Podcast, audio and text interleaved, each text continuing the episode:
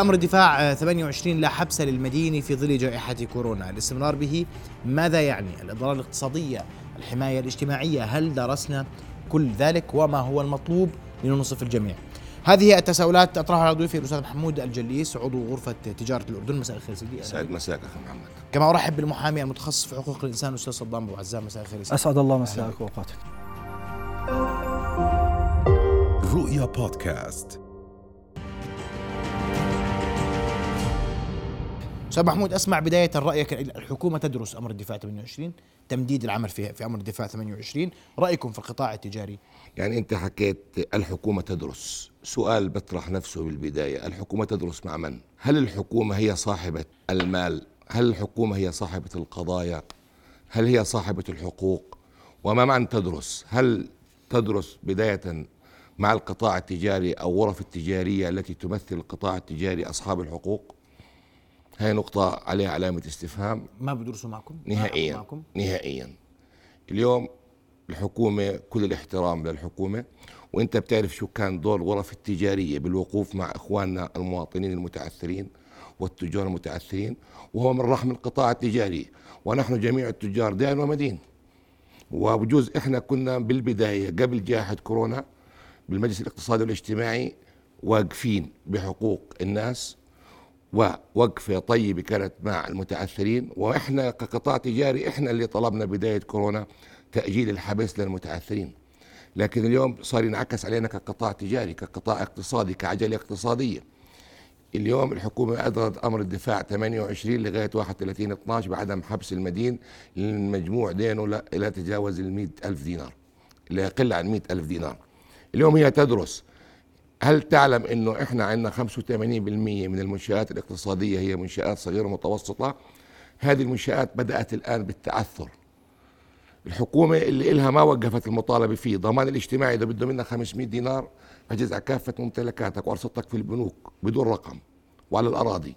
الحكومة لما بتروح ترخص بقول لك عليك مثقفات ما أجلت مثقفاتها ما أجلت شيء اللي إلها عم تحط عليه إشارة حجز وبتوقف العمل فيه. اليوم أنا كقطاع تجاري في تجار ماخذ كثير قروض من البنوك البنوك عم بتعد فوائد. بلشت التجار المتوسطة والصغيرة تتعثر بسبب أمر الدفاع 28 لأنه نكون صريحين هذول 85% من التجار. من التجار. نكون صريحين ما حدا راضي يدفع. كله بقول لك ما في حبس. واللي كان يعني شكه وسط ماشي ويتداين عشان يمشيه اليوم بطل يتداين عشان يمشيه. يقول لك فيش حبس فيش حبس فيش حبس. إلى متى فيش حبس؟ إحنا مع إخواننا المتعثرين إحنا بنمثل قطاع تجاري. يجب أن نمسك بالعامية العصاية من النص عدلة اقتصاد بدها تمشي وبدنا نحافظ على حقوق الناس وما بدنا نهين المواطن ولا كرامة التاجر. اليوم في معاهدات دولية نحترم المعاهدات الدولية لكن الحكومة يجب أن تحترم القطاع التجاري وما تأخذ قرار منفرد وتعرف شو آثار تأجيل الحبس لمرة أخرى بدون أي شروط. شو الأثر؟ آثار اقتصادية سلبية جدا. يتعثر القطاع يتعثر الاقتصاد كامل. أسمع رأيك بما أورد الأستاذ محمود أستاذ صدام. شكرا. أسعد الله مساءك ومساء الأستاذ محمود وشكرا على الدعوة الكريمة. في الحقيقة آه، الوضع الطبيعي أن تقوم الحكومة بتدارس آه، آه، أمر الدفاع رقم 28 لعام 2021 لأنه بموجب بموجب أمر الدفاع اللي صدر تنتهي مدة التأجيل ب 30 12 2021 فبالتالي من الواجب على الحكومة أن تقوم بدراسة ومراجعة هذا أمر الدفاع حتى تحدد موقفها إما تمديد أو تأجيل الاستمرار بتأجيل التمديد أو الغاء هذا أمر الدفاع. ونأخذ بعين الاعتبار إنه أمر الدفاع أجل مسألتين. الأوام قضايا التنفيذية التي التي تزيد عن مئة ألف دينار ووقف الأحكام الجزائية بالعقوبات الصادرة على المادة 421 الشيك بدون رصيد التي تزيد التي تزيد قيمتها عن مئة ألف دينار. وبالتالي هنا الأمر الدفاع نفسه محدد بمبالغ مالية محددة. وبالتالي باعتقادي الحكومة الآن مدعوة إلى بناء مقاربات اقتصادية مقاربات قائمة على العدالة ومقاربات حقوقية. يجب أن لا نغفل الجانب الحقوقي وأن نأخذ بعين الاعتبار أن مسألة إلغاء حبس المدين عن الدين التعاقدي هو إنجاز التعبير بأدبياتنا العامية شر لا بد منه لأن هذا الشكل والطراز من استيفاء الدين هجرته كل النظم القانونية وهجرت كل المدارس القانونية لم يعد معمولا به بالعالم. الدول الديمقراطية والدول ذات الطبع ذات النهج الاقتصادي الممؤسس القائم على تنظيم العلاقات الاقتصادية بين كافة الفاعلين الاقتصاديين تقوم بعمل تدابير وقائية من خلال التشريعات قانون بيانات معلومات ائتمانية توثيق الديون وغيرها وغيرها من هذه المسائل حتى لا نصل إلى هذه المسألة هاي مسألة المسألة الأخرى بمقدمة أمر الدفاع رقم 28 كانت من ضمن الأسباب الموجبة له منع الاكتظاظ بمراكز الإصلاح والتأهيل ومراعاة الوضع الوضع الوبائي وبالتالي الآن إذا كان قبل كورونا 2020 كان في حالات آلاف الآن تأجلوا وازدادت الحالات. الآن راح تزيد الضعف خلال السنتين اللي صاروا. بهاي المسألة. المسألة الأخرى أعداد الحالات باعتقادي حاليا الآن تكافئ وتساوي نفس أعداد الحالات اللي صدرت فيها ب 21 3 ل 2021 أمر الدفاع في هذا في هذا الإطار إن لم تكن هذه المسألة الآن أكثر الحالات. فبالتالي هذا من شأنه الآن إذا بدنا نفتح الحبس على مصراعيه ونلغي مسألة التأجيل مش تكتظ عندنا 17 مركز إصلاح وتأهيل فيهم 18 ألف نزيل أو أقل شوي تمام؟ راح يصير العدد 40 و50 ألف وهذا ما في طاقة استيعابية ل 40 مركز إصلاح وتأهيل بيستوعبه. هذه مسألة. حتى السلطة القضائية راح تضطرب بإصدار أوامر الحبس. فبالتالي أنا باعتقادي إنه الحكومة فعلا معنية الآن بإيجاد مقاربة وطنية تدريجية حتى لما لما تمرر مشروع قانون التنفيذ لأنه الآن في مشروع قانون تنفيذ وتم إرساله من من السلطة التنفيذية إلى السلطة التشريعية، باعتقادي تعجيل النظر بقانون التنفيذ سوف يقينا بعض المخاطر والإشكاليات الاقتصادية والاجتماعية والحقوقية التي ممكن أن تنشأ عن إلغاء هذا الأمر فجأة بدون سابق إنذار وبدون تدرج بإلغاء التأجيل. الإلغاء فجأة.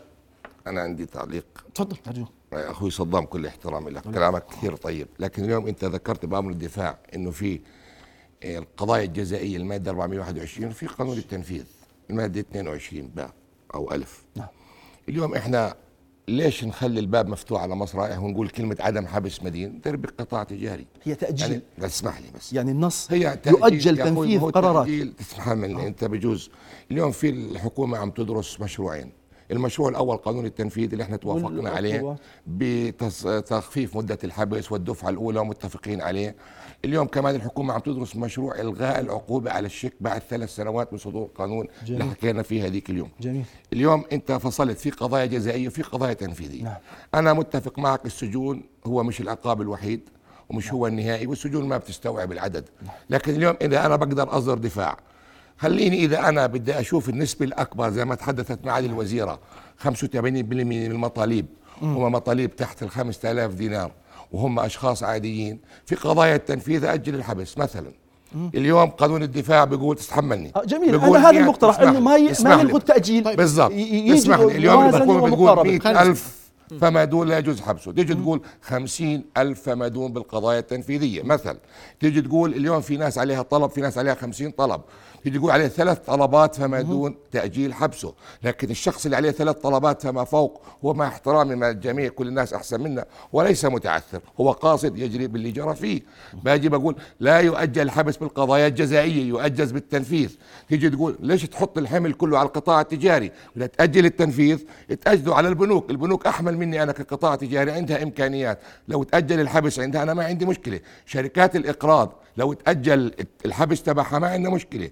أما أنا المواطن العادي اللي مطلوب فيش عنده سجل تجاري لو أجلت عليه الحبس أنا ما عندي مشكلة. أنا بالنهاية بدي أحافظ على القطاع التجاري والعداله الاقتصاديه تضلها ماشية. يعني ما بصير أنا برجع للكلمة الأولى عدم حبس وتأجيل. كلمة كبيرة عم بتأثر. وين حقوق المستثمر اللي اجى على قوانين بالبلد. إحنا مع عدم الحبس التدريجي لما انت تحطني كقطاع تجاري بالصورة أنا ببني أمالي وببني شغلي على هذا الأساس. مش فجأة تيجي تقول لي عدم حبس المدين فجأة تقول لي أمر دفاع أمر الدفاع إحنا معك. السجون ما بتستوعب في عندنا وباء لكن برضه بدنا العجلة تمشي بدنا الاقتصاد يمشي. أنا مش بصدد إني اعثر كافة القطاع التجاري عشان أقول كلمة عامة عدم حبس المدين. أجل الحبس بالقضايا التنفيذيه مقترح. خلي القضايا الجزائية تحبس. اللي عليه ثلاث طلبات فما فوق أحبسه. اللي عليه ثلاثة فما تحت أجله. آه، نزل من مئة ألف لخمسين ألف.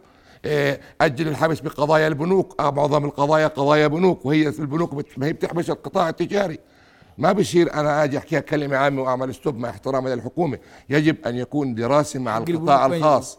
حق البنوك يا عمي البنوك موجود. ترى البنوك ما لا، لا مش مع طليقه أو ما لا، فيش لا،. حبس يعني عقودهم كلها موثقة أخوي محمد اللي بيشتري شقة عليها هم رهن اللي أقوى هم بيشتري اللي بيشتري اقوى شيء- البنوك آه ما أقوى من عندهم ما عندهم المنشآت حبس. الصغيرة المتوسطة آه، إحنا المنشآت بطلت تتحمل هاي وبالنهايه. لما أنا بوقف عن الشغل بالنهاية أنا ما بستورد ما بحرك السيارة ما بدفع ضريبة ما بدفع ضريبة خاصة ما بدفع ضريبة مبيعات ما بدفع رسوم بصير عندي بطالة هذا العجل لازم يدور إحنا العجلة لا تدور إلا إلا إذا اتخذ قرار مختلف إنه القرارات اليوم تعني دمار لا لا. بالعكس هي مقاربة من وجهة نظر أصحاب العمل. ولكن المقاربة الحقيقية يجب أن تأخذ وجهتي النظر.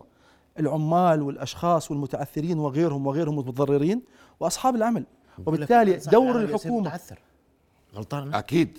مت... مت... ليس متعثر بده بصير متعثر صار. متعثر صار ما هي لا بدنا بدك دراسات بدك شيء هذا هو الدراسة المطلوبة الآن إنه فعلا نشوف القطاع التجاري والاقتصادي الكبير الصغير المتوسط متناهي الصغر. ما هو وضعه؟ هل فعلا هو مديونيته قائمة وتعثره قائم على مسألة الحبس المدين وغيره. هاي مسألة لازم تدرس ولازم القطاع التجاري يقدموا فيها شيء ودراسات ملموسة في هذا الإطار. هاي مسألة. المسألة الأخرى مصادر الحقوق والالتزامات بأي نظام قانوني؟ هي خمس مصادر. العقد الإرادة المنفردة أو التصرف الانفرادي العمل غير المشروع أو الفعل الضار الإثراء بلا سبب أو الفعل النافع والقانون. خمس مصادر تلزم الإنسان في حياته بكل النظم القانونية. خمس مصادر التزامات بالمعايير الدولية دائما حتى هاي يساء فهمها من بعض الناس اللي بيحكوا بحقوق الإنسان أو اللي بيحاولوا يلصقوا هذه التهمة أنه إحنا ضد حبس المدين بحقوق الإنسان. بالمادة 11 من العهد الدولي الخاص بالحقوق المدنية والسياسية تشير. لا يجوز سجن أي إنسان لعجزه عن لسبب عجزه عن الوفاء بدين تعاقدي. أحد مصادر الالتزام اللي أشار لها العهد الدولي هي الدين التعاقدي. بس باقي مصادر الالتزام الفعل النافع الفعل الضار الإثراء بلا سبب القانون. أكثر مصدر من مصادر الالتزام في حياتنا اليومية في تشعبات العمل الأفقية والعمودية الاقتصادية والتجارية هي القوانين اللي بتفرض علي التزام بتفرض عليك التزام مش العقد. أنا بجوز بيني وبين الأستاذ محمد بجوز يصير عقد بعد 100 سنة. تمام؟ هي علاقات محدودة قائمة على مبدأ سلطان الإرادة. إرادتنا التقت على أن نبرم عقدا لكن أغلب مصادر الالتزام هي القانون الفعل النافع الفعل الضار الفعل ال- ال- الكسب بلا سبب. وبالتالي المعيار الدولي أشار الحبس غير جائز على الدين ما التعاقدي بحكي بقانون مسألة. دولي حافظينه ولا ب- بدستور مع بهاي احترامي المشكلة. أنا اللي بدي أوضحها إنه إنه. العقد هو العقد هو محمد. قائم على مبدأ سلطان الإرادة إيش المشكلة؟ الدولة ال- الدولة. صلاحيتها محدودة في التدخل في مبدأ سلطان الإرادة اسمها هي صلاحية محدودة هي أمر دفاع بيطلع قاعد وب- أمر وبنهي. دفاع بعطل كل القوانين لأنه القانون تحملني التنفيذي. مخالف لمبدأ سلطان الإرادة لأنه في حبس اليوم أنت إذا أردت أن تطاع أطلب المستطاع نعم. اليوم كحكومة كل الاحترام للحكومة اليوم لما أنت تيجي توقف مصاريه أنا كتاج أنا بحكي باسم قطاع تجاري كنائب رئيس غرفة التجارة بحكي باسم رؤساء الغرف التجارية والقطاع التجاري. اليوم أنت تيجي بت- بتوقف حقوقي أنا بدون ما ترجع لي وبنفس الوقت أنت بتخلي البنك يعد علي فوائد. وبنفس الوقت إذا بدك مني ضريبة دينار بتحجز علي. بنفس الوقت إذا بدك مني مثقفات بتوقف شغلي. وبنفس الوقت إذا بدك مني ضمان بتوقف علي. أنت يا حكومة كل اللي لك عم تقضيه مني مش مساعداني لا بفوائد أقول لك المستحقة بالبنك. كانت زمان 90 14 يوم صارت اليوم خلال 48 ساعة. التصنيف اليوم صار خلال شهر تتصنف بدل 90 يوم. يعني أنت بدك تيجي كل العبء على القطاع التجاري. أنت بدك أنا بأجل الحبس 10 سنين. بس أنت وقف اللي علي النزيف اللي عندي. يعني ما بصير أنت كحكومة خلينا أنا كقطاع تجاري بنزف بنزف بنزف تتدخلي بحقوقي.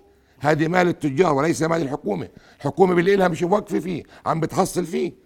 هذا المنطلق أنتم بالحقوق وبالقانون الدولي ما بتطلعوا له لا بالعكس هذا هو هذا هو لب وفحوى المطالبة الحقوقية الدولية وأنا أرجو أن يسأف أنا ما بمثل موقف الحكومة أنا لدي مقاربة حقوقية مبنية على مقاربة حقوق ما. حد قال انك تمثل بالضبط الحكومة فبالتالي أنا بعيدا عن وجهة نظر الحكومة نعم. اسمح لي الحكومة غير موجودة على الطاولة اليوم بالضبط. وهي غير ممثلة نعم. تدرس فما ما عندناش تفاصيل لكن وهذا الأصل إنها تخضع نحن. عندما يقال أن هناك دراسة لهذا الموضوع علينا نبحث على الطاولة نعم. حتى نضع الحكومة في صورة السلبيات والإيجابيات مثل هذا القرار. بالضبط. فلا أحد يدافع عن الحكومة نتحدث عن السلبيات والإيجابيات التي قد ترد من اتخاذ مثل هذا أنا القرار. الفكرة التي لدي في ظل إرسال التجار قانون- ظل الوضع على ما هو عليه بوضوح بقول لك أنا ما بقدر أكمل. الحكومة ما ساعدتني لا أعطتني ولا أعفتني ولا ما يحزنون. أنا إلي مستحاي حقوق التجار وليست حقوق الحكومة. جميل.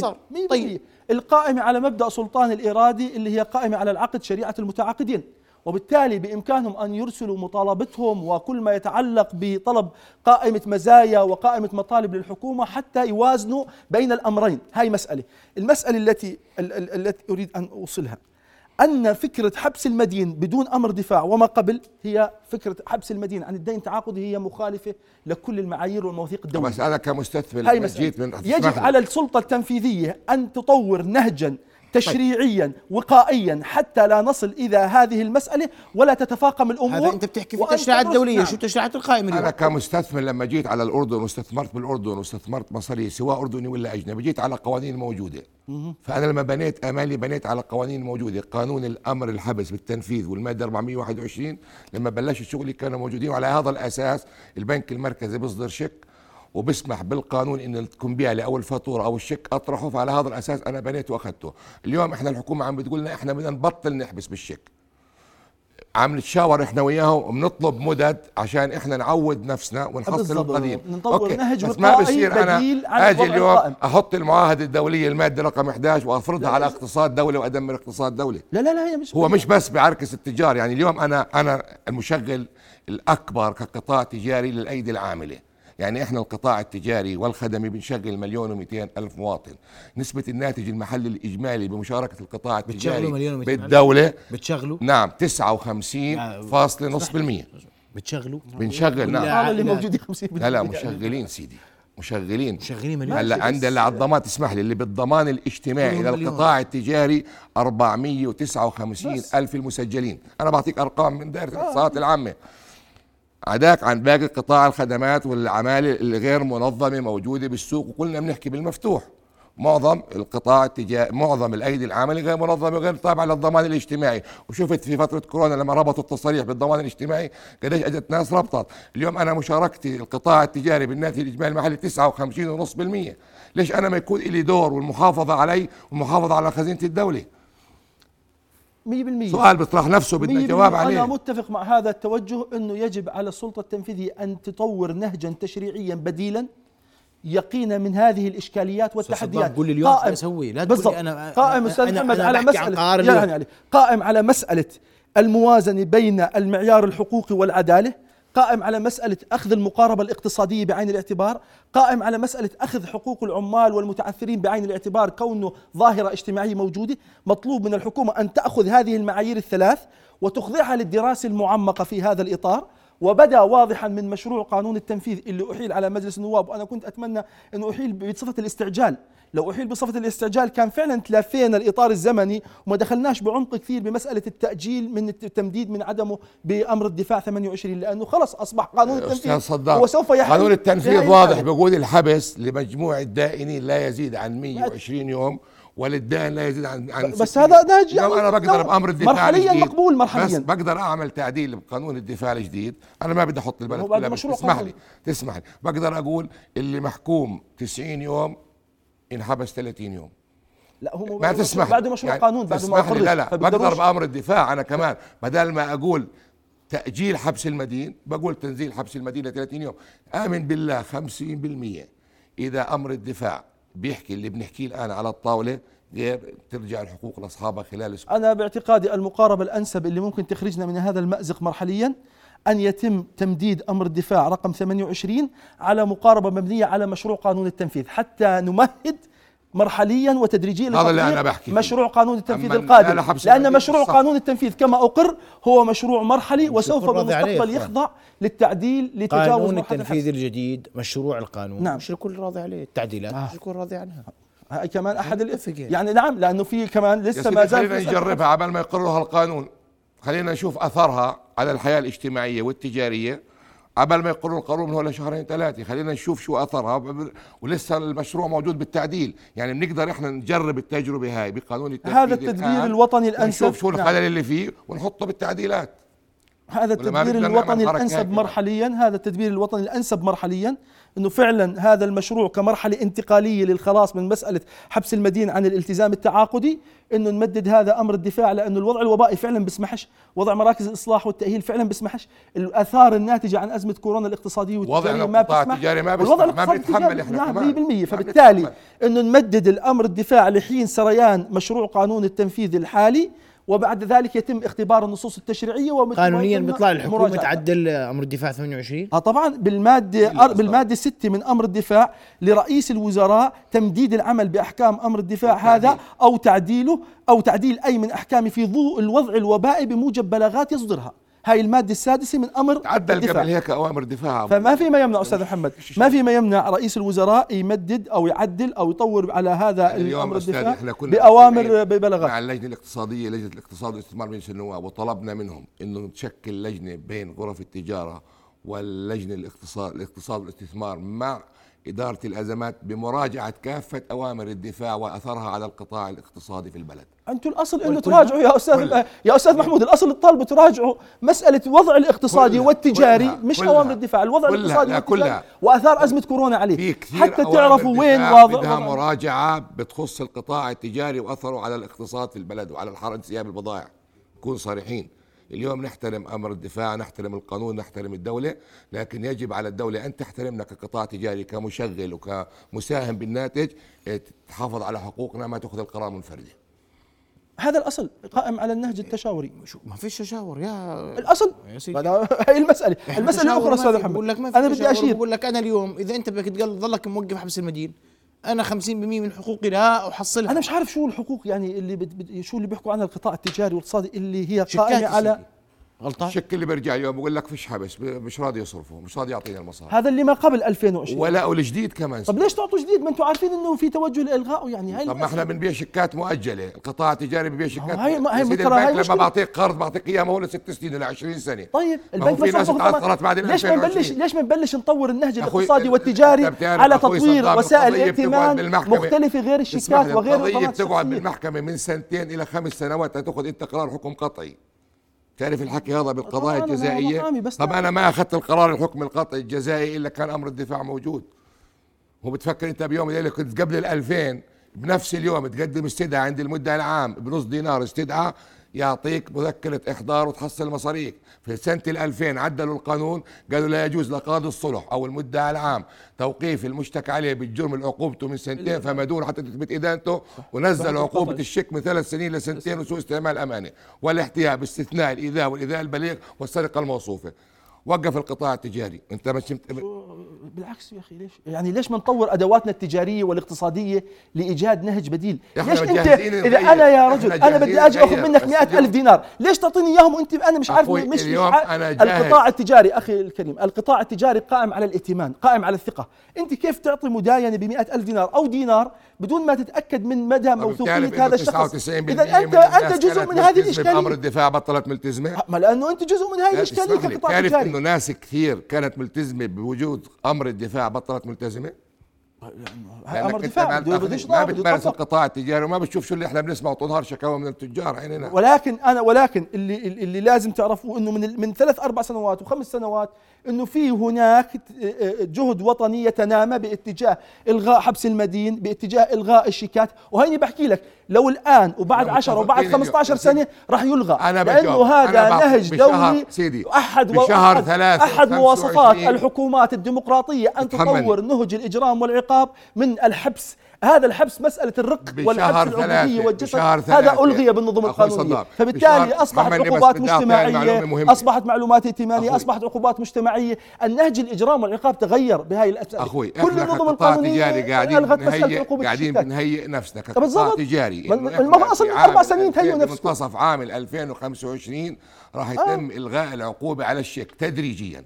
لكن مش فجأة أنت تجمدني سنتين. واليوم انت بعد ثلاث سنين بدك توقف العقوبة وبدك تمدد أمر الدفاع كمان سنة أو سنتين. يعني كأنك انت بتقول يا قطاع تجاري أنا من اليوم لقيت الشيك فجأة وهذا بيأثر على الاستثمار وبعمل طرد للمستثمرين وأنا ما كنت حاسب حسابه كقطاع تجاري. أنا بهيئ نفسي من اليوم بس مش انت بيوم وليلة تقول لي stop إذا سالتك قديش حجم المديونيات الناتجة عن دين أقل من مئة ألف دينار سواء شيكات ما أو بقدر أحكام. أجاوبك بس 85 تحملني. أنا بقدر أعطيك إياها بترجمة ثانية. آه. أنا 85% من منشآت القطاع التجاري عندي هي منشآت صغيرة متوسطة. okay. فهذه المنشآت حجم دينها كله تحت ال ألف دينار سيدي. طيب هذا رأس مالها. بس شو مديو... م- حجم المديوني حجم التداول. آه. حجم يعني اليوم لما بده يبيع شيك بيبيع شيك ب 5000 ب 6000 9000 ما بوصل 100000 ما عنده مش حجم شغله إنه يقدر يداين كل واحد قديش مديونيته. عندكم دراسات آه ما عندي. إذا بدك تعرف أنت شوف قديش حجم الشيكات المرتجعة بالبنك المركزي كم مليار شهريا. تقدر تعرف أنت من حجم الشيكات المعادله للبنك المركزي. بس ومتى ارتفع نسبة إعادة الشيكات بالبنك المركزي؟ من لما قانون العقوبات صار يأجل الحبس ولما منع توقيف المشتكى عليه. بس من- اسمح لي. ارجع لل data. من شهر ثلاثة 2020 لا لا يا لا. جماعة. ارجع من بعد ال 2000 من لما تم التعديل على قانون الشيكات انتهى من 2000 اسمح لي لما صار التعديل على قانون الشيكات بلشت ترتفع نسبة الشيكات المعادة بالبنك المركزي جميل. إحصائيات هذا. توجه توجه بس هي تأجيل الحبس وال- والتنفيذ على الشيكات والقرارات محك... التنفيذ هي من شهر ثلاث ال 2021 وقبلها كانوا ل 30 مددينها. ست أشهر بدون سنه كانت قرار يعني كانت ممارسات من المجلس القضائي بس مش. يعني أقل من شهرين بعدين صدرت بأمر دفاع سيدي، 28 إحنا مع- هاي المسألة مش معقول. مش معقول ال أخوي 85% من القطاع التجاري هذا المتوسط كله واقف على هاي المسألة. بالتسع أشهر. إحنا يعني بالنهاية فيها مع الجميع انه نمسك العصاي بالنص. بالضبط. أنا الفكرة بنمدد لدي. إحنا بنوافق على تمديد أمر دفاع لكن ليس كما صدر بتاريخ 21 3 ممكن إحنا نستثني التنفيذ خمسين ألف مدون ممكن نستثني التنفيذ للي عنده قدرة يحمل شركات الإقراض والبنوك ممكن نست... أما الجزائي لازم ينفذ. يعني اللي, اللي عنده عليه ثلاث طلبات أنا باعتقادي اللي عنده أداة أداة توثيق للدين أخرى اللي عنده رهن تأميني رهن حيازي بالضبط. أن شئت هذا يجب إنه ما يتم حبسه لأنه أنت كدائن موثق دينك. اللي موظف حكومي غير لأنه له راتب تستطيع أن تتقاضى منه. اللي عنده أملاك وعنده أموال منقوله وغير منقوله هذا ما في داعي تحبسه لأنه موجود. اللي بتقدر اللي طبيعة احجز عمله أمواله. احجز على أمواله. اللي بتقدر اللي بيسافر وبطبيعه عمله بتتطلب الت- التنقل والترحال امنع سفره بموجب أمر الدفاع هذا ممنوع سفرهم صحيح، قرار بالسلطه صحيح، القضائيه. امنعوا هذا بتجبره. يعني هذه تدابير بديلة. تقينا لحاله الحبس. ما كفى سيدي اليوم آه السفر تقينا ما اللجوء. إلى الحبس لازم زي ما تفضلت. آه، تكون في يكون- بدائل بالضبط. للشرائح ونوع الحبس ومين اللي بده ينحبس عفوا يعني. بالضبط. أما إن أنا أفلت الأمور هيك هذا بيأثر على الاقتصاد الأردني. الأمور وعلى اليوم فالتة. أستاذ محمود؟ عم سيدنا فالتة اليوم؟ آه فالته هيك لما انت تقول مئة ألف فما دون فالته والدولة بتحصل باللي إلها يوميا. واللي بدفع ثمن القطاع التجاري. بنوك مش وقفة فوائد. مستحقة كثير. سيولة ما في في شح سيولة يعني- وهذا اسمح لي. أنا عدم محمود حبس معلق مساله المدين معلق مسألة آثار كورونا آه، كلها على حبس المدين. يعني مشكلة هاي عدم حبس يعني. المدين وتأجيل الحبس أثر على السيولة بالسوق الأردني. بكل وضوح وصراحة ودراسة. نعم. دراسة؟ نعم. هاي بدنا لا لا سيدنا. هذا الحكي موجود. وين موجود؟ والحكومة على علم والله لهم غرف دراسات. والله يا أخي شفنا الغرف التجاريه. وخاطبناهم وحاولنا نتواصل معهم وتواصلوا سيدي مع رؤساء إحنا الغرف إحنا التجاريه غرفة تجارة كلها الأردن زورنا مرة واحدة بتلاقي كل اللي بتطلب. والله زرناهم يا أخي. زورنا والتقينا بالمجلس الاقتصادي والاجتماعي. سيدي. كلها هي مطالبات للأسف يعني إحنا استنتاجات زورنا بدنا دراسات بغرفة علمية. تجارة الأردن. اطلب أي تقرير أي إحصائية أي دراسة بتأخذها وأنت قاعد. ما بنحكي حكي بالهواء. نحكي عن دراسة سيدي. هاي دراسة موجودة عندكم؟ موجودة عندنا أثر كل إشي شو أثر على السيولة وشو أثره على السوق وعلى النقد والمعلم. الدفاع 28 أثر على أثر على على تداول السيولة نعم بين إيدين التجار قديش التجاري. شو اعطيني نسبة أضعفها بقديش أكثر من 50% أكثر من 50% نعم. أضعف السيولة في السوق نعم الدفاع 28 نعم نعم. والله أنا للامانه حاولت أتواصل وأطلع والتقيت جاهزين. تواصل معنا دراسة وبنعطيك. ارسل عليها إنه أعطوني يا جماعة من من تاريخ صدور أمر الدفاع 28 لحد اليوم ما هي نسبة المديونية اللي أقل من 100 ألف دينار؟ ما هي نسبة الشيكات اللي أقل من 100 ألف دينار؟ حتى أعرف هذا أمر الدفاع. له جدوى اقتصادية له عائد اقتصادي له عائد اجتماعي له عائد حقوقي. نعطيك الدراسة حتى. نطلع عليه للأسف. شوفوا هاي جاهزين. 50% خ- معلش يعني أنا يعني مش عارف. السيولة انخفضت في السوق 50% منذ أمر الدفاع 28 ما حدا بدفع. نهائيا. ابدا؟ ابدا. اللي معاه واللي ما معاه. واللي معه واللي ما معه. م- عنده شيك ما بدفع. ما بدبر بدفع. حاله يعني حتى اسيدي إحنا أقول لك يقولوا بكرة أمر الدفاع شهرين.